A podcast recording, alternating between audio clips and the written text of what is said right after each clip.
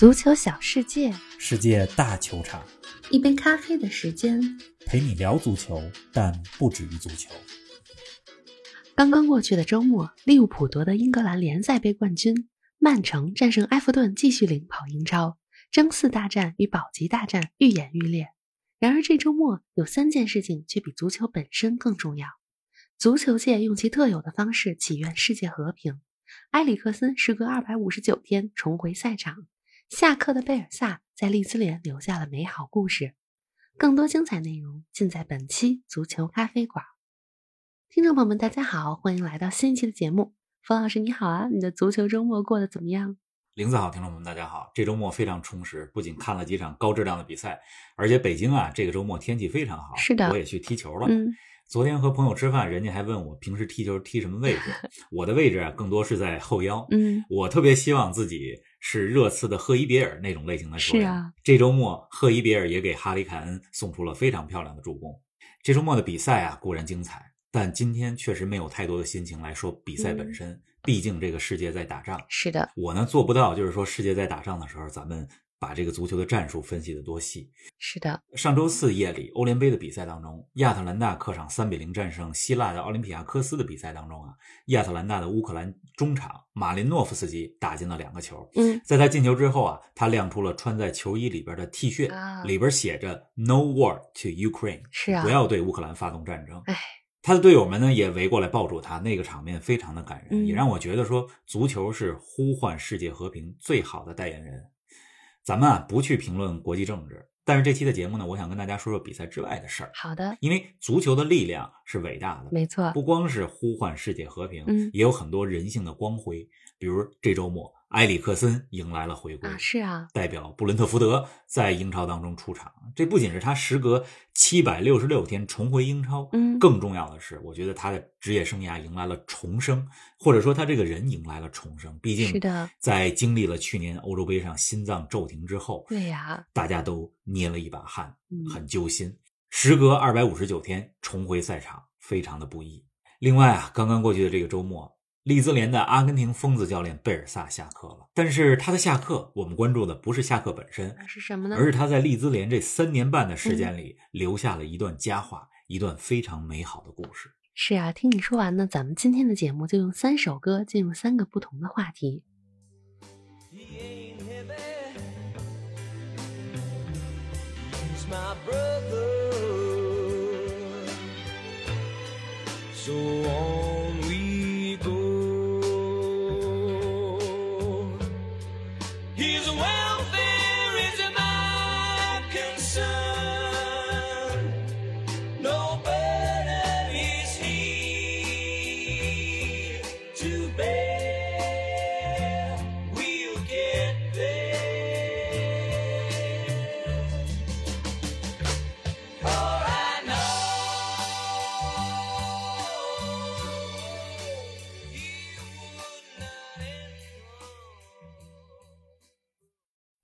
这首歌啊，名字叫做《He Ain't Heavy, He's My Brother》。是的，翻译成中文呢，就是他并不重，他是我的兄弟，或者说你可以这么翻，他不是我的累赘，他是我的兄弟。是的，这首歌呢是在埃弗顿和曼城的比赛之前嗯放的。那么这场比赛之前呢，举办了一个小小的仪式，呼吁世界和平，给战火中的乌克兰人民送去支持。而且在这个仪式当中啊，埃弗顿的球员们身披着乌克兰的国旗，而曼城的球员呢，则是身穿着定制的 T 恤。是的这个 T 恤上面也是写着刚才咱们说过的一句话：“No war to Ukraine”，不要对乌克兰打仗。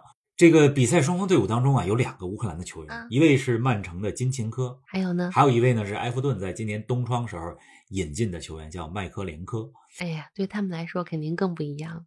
没错儿，当这个音乐响起的时候，场边的金琴科眼睛里泛着泪光，那个镜头真的是太感人了。是啊，而且更加让我感受到足球力量的是什么呢？什么呢是首发阵容当中，双方的首发二十二名球员当中，代表了一共九个国家：英国、巴西、葡萄牙、法国、西班牙、比利时、德国、荷兰、尼日利亚。所有的国家的球员站在一块儿，在足球这个大环境、大背景之下，呼吁世界和平，那个场面是非常感人的，也很震撼。是的，这比赛的结果啊是曼城一比零赢了埃弗顿，但是比赛本身谁赢谁输都不重要，因为战争当中输的只有一方，就是打仗地方的人民，也就是乌克兰人民。对呀，真的是过去的几天里啊，不光是英超，欧足联也有动作，比如把今年的欧冠决赛从俄罗斯的圣彼得堡改到了巴黎。另外呢，一些知名的球星，比如波兰的莱万多夫斯基，也明确表示拒绝前往俄罗斯比赛。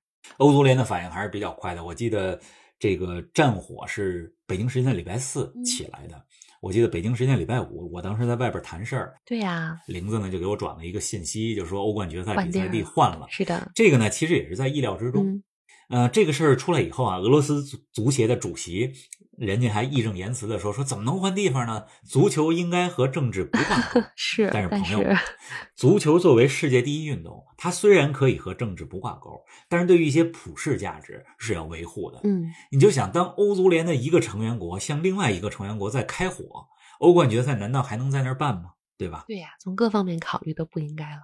对，欧冠决赛的场地呢是从圣彼得堡改到了法兰西大球场。嗯法兰西大球场能容纳八万人，是欧洲大陆的第七大球场。是的，举办过两次欧冠的决赛，最近的一次决赛是二零零六年，那年的决赛当中呢，巴萨战胜了阿森纳。嗯，法兰西大球场非常的壮观，非常的漂亮。我在二零一八年的时候去过那座球场，还去了当年法国在那儿夺得世界杯的时候，一九九八年夺得世界杯冠军的时候，法国队的更衣室，我还坐在齐达内的那个坐席上，还拍了一张合影，和齐达内的球衣拍了一张合影。是，刚刚玲子也提到了莱万啊，因为呃，今年的三月二十四号就是下个月的世界杯预选赛，波兰就要客场打俄罗斯了。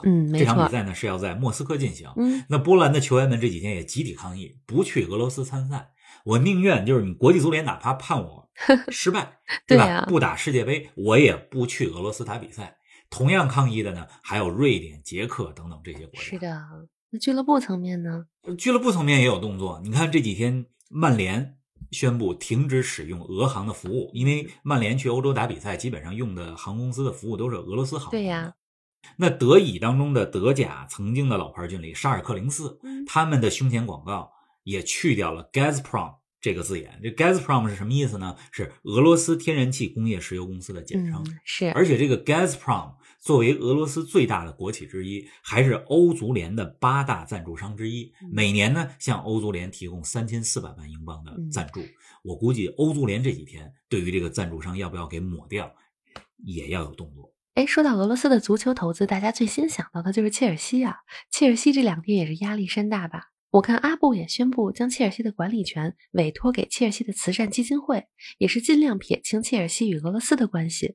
这个阿布委托慈善基金会管理切尔西啊，可以说是放弃名义上的切尔西管理权，但是这个股权并没有做任何的变更，因为切尔西的股权呢本身就是由一家英国的控股公司来控股的，叫做 Forstam Limited 啊，佛德斯塔姆有限公司。嗯，哎，这个俄罗斯这个事儿出来之后啊，大家也在猜疑，说阿布会不会受到制裁？是，我觉得他个人受到制裁的可能性比较小，而且即使发生，切尔西也不会受到牵连。嗯切尔西毕竟是英国注册的机构，而且现金流很稳定。嗯，那么现在呢，阿布又宣布说，哎，这俱乐部现在不归我管日常的运行啊，交给慈善机构来运行。说白了，也是要让像你说的，切尔西尽量撇清跟俄罗斯的关系。没错，不过，切尔西这几年来，他实际的总监是马里纳·格兰诺夫斯卡娅。嗯，他呢就是这个切尔西的总监，也是现在图赫尔的汇报对象。阿布是俱乐部实际的拥有者。您正在收听的是足球咖啡馆，一杯咖啡的时间陪你聊足球，但不止于足球。欢迎您在各大音频平台关注我们的节目，同时关注我们的足球评论公众号“足球咖啡馆播客 ”（Football Cafe） 和我们的微博“足球咖啡馆”，让我们一起聊球、看球、追球。哎，自从阿布2003年入驻切尔西以来，蓝军在过去的不到二十年里获得了十八座奖杯，而在几个小时之前，他们错过了夺得第十九个奖杯的机会，在英格兰联赛杯决赛里点球大战输给了利物浦。冯老师，你觉得从切尔西的表现来看，球员们受到场外因素的影响了吗？我觉得还好，毕竟都是职业球员嘛，是专注比赛能力还是有的。这场球啊，利物浦和切尔西一百二十分钟打成了零比零，但是比赛的过程非常精彩，是啊，有三四个球因为越位啊，包括各种原因被吹掉了。嗯，点球大战也是打到了第十一轮。我记得点球大战打到第十一轮的，就是去年的欧联杯的决赛，曼联和比利亚雷尔那场比赛。啊，对呀、是，门将都上场了。那嗯今天凌晨切尔西和利物浦的比赛也是双方门将都上场了。利物浦这边凯莱赫罚进了球嗯，而切尔西这边凯帕凯指导把这球给罚丢了。嗯最后呢，利物浦赢得了联赛杯的冠军。是的，这场比赛，我对于点球大战之前临时换门将的做法不太理解。啊切尔西呢，整场比赛是门迪打的，但是点球大战之前把凯帕给换上去了。是的，呃，我不理解这种做法，不是说针对切尔西啊，而是对这种操作普遍不理解。是对，你说一个门将他已经在那儿打了将近一百二十分钟，然后你换上一个新的门将，是有可能新的门将扑点球的能力更强，嗯但是我觉得对一个球队整个的心理状态，包括新换上来门将他的心理压力都不是特别好，这是我个人的观点啊。嗯你看利物浦这边，克洛普让之前一直打联赛杯的替补门将凯莱赫在决赛当中出场，这就体现了这家俱乐部的精神。嗯而且克洛普真的是会做人啊！你看阿里森坐在替补席上，这是主力门将。对呀、这个凯莱赫之前几场联赛杯能打到这儿，都是你的功劳。这场决赛你也上，所以我觉得联赛杯在各个杯赛当中，它的分量不是那么重。但是这个冠军对于今年利物浦英超争冠的士气是非常重要的。还真是，当然了，在这场联赛杯的决赛当中，大家也看到了，在温布利大球场当中，随时能够看到乌克兰停战的标语。说到乌克兰这个事儿啊，我前几天还给一位乌克兰的朋友发了信息啊，比较担心。怎么样呢？啊，还好，他说他的家人在基辅能听到爆炸的声音，但是现在都比较的安全，嗯我这稍微放心一些。是的，哎，总之啊，我觉得足球不应该干预政治哈，但是足球作为世界第一运动，绝对应该为人道主义发声，那肯定的，为普世的价值发声。嗯，好了，乌克兰和这个刚才说的联赛杯决赛，咱们就说到这儿吧。下一个话题，下一首歌，Hey Jude, don't make it bad. Take a sad song and make it better. Remember to let her into your heart. Then you can start to make it better. Hey Jude. Don't be afraid.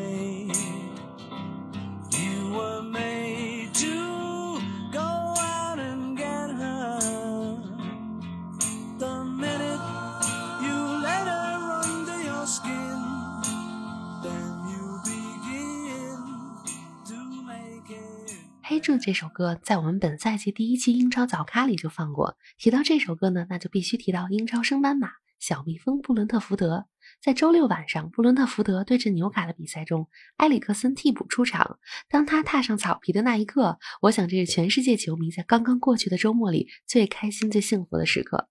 没错，这场比赛看到埃里克森上场，我真的是非常的开心。嗯，我觉得他在过去不到一年的时间里，真的是迎来了自己的重生。没错，去年六月十二号发生的事儿，仿佛都还历历在目。真的，是啊，现在想起来都非常的后怕。嗯，我记得当时是欧洲杯的第二个比赛日，丹麦和芬兰的比赛当中，是的埃里克森突然倒地突然倒地，心脏骤停，牵动了全世界球迷的心。我记得非常清楚，当时我是在北美嘛，嗯那是一天下午，比赛中断之后，我一直守在电视机前，然后一直刷手机。平时没有那么刷过手机，对呀、就是刷一刷有没有埃里克森平安的消息。是的，后来呢，我出门去买杯咖啡，嗯，路上刷手机看到埃里克森转危为安，被送到医院恢复意识的时候，我真的是我都感觉到那种劫后余生的感觉。嗯，确实，后来呢，这个大家知道埃里克森身体里边装了这个心脏除颤器，对的啊但是意甲呢不让装了这种装置的球员出场，所以呢他就来到了英超，嗯哎，一年之内呢重回了赛场。这个一年之内重回赛场本身就是个奇迹，对呀、很厉害了，而且大家不要忘了，在过去半年多的时间里，埃里克森自己付出了很多的努力，包括身体上的准备，以及包括克服了很多心理上的这个阻碍。埃里克森呢，他随着丹麦的球队欧登塞训练，然后跟着阿贾克斯的青年队训练，直到一月的时候，冬窗的时候加盟了布伦特福德。我觉得埃里克森能够重回赛场，真的太开心了。据说布伦特福德的主教练弗兰克在埃里克森上场之前，只对他说了一句话，那就是享受比赛。说到小蜜蜂啊，最近他们的战绩很糟糕，八场比赛输掉了七场。冯老师，你觉得埃里克森能帮助小蜜蜂保级吗？小蜜蜂现在二十七场球，只积二十四分，排在第十五位，仅仅比降级区高出了三分。嗯，而且后边的球队还有补赛，是啊，这个保级的形势非常的岌岌可危。嗯布伦特福德啊，咱们上半赛季说过他们，上半赛季表现的非常好，开局二比零赢了阿森纳，还有一场球吧，三比三战平利物浦。当时咱们说小蜜蜂是英超亮丽的风景线，对呀有这事儿吧？嗯对。但是进入到下半赛季，球队的战绩陷入了低谷。我看了他们接下来的赛程啊，未来两轮对阵诺维奇和伯恩利这两个保级对手非常的关键，一定不能输球，是，不赢都不能输给直接的竞争对手。嗯我是非常希望布伦特福德留在英超的，因为我还希望在下赛季的英超当中，在布伦特福德社区球场进行的比赛里，我们再次能够听到《黑柱》这首歌。还能听到这首歌，嗯你看这周末的英超打完之后，三个本来不应该牵扯到保级的球队，目前都有保级的危险。哪三个队呢？布伦特福德、埃弗顿以及利兹联。是啊，哎，随着保级形势变得严峻啊，利兹联也是做出了一个非常艰难的决定，与贝尔萨分道扬镳。咱们赶紧进入到下一个话题，利兹联，你听一听下一首歌。午夜的收音机轻轻传来一首歌，那是你我都已熟悉的旋律。在你遗忘的时候，我依然还记得。明天你是否依然爱我？我早已经了解追逐爱情的